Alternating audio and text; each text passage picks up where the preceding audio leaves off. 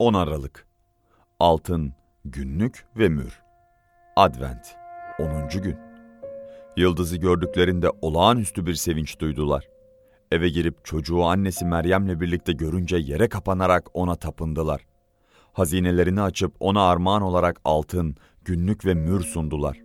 Matta 2. bölüm 10 ila 11. ayetler. Tanrı'ya bir şeye gereksinmesi varmış gibi insan eliyle hizmet edilmez. Elçilerin İşleri 17. bölüm 25. ayet. Yıldız bilimcilerin armağanları bir yardım veya ihtiyaç karşılama niteliğinde verilen armağanlar değildir. Yabancı ziyaretçiler ellerinde kraliyet yardım paketleriyle gelseler bu ziyaret ettikleri hükümdarı aşağılayıcı bir şey olurdu.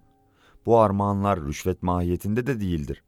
Yasanın tekrarı 10. bölüm 17. ayet bize Tanrı'nın hiçbir rüşvet almadığını söylemektedir.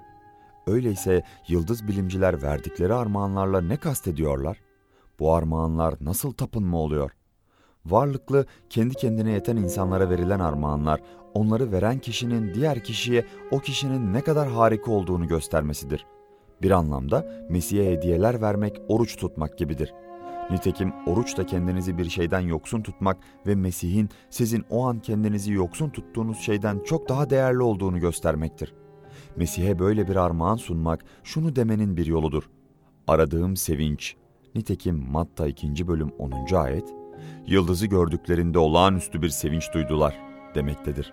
Aradığım sevinç, seninle bir değiş tokuş yaparak veya bir karşılık bulma yolunda pazarlık ederek zengin olma umudundan değildir.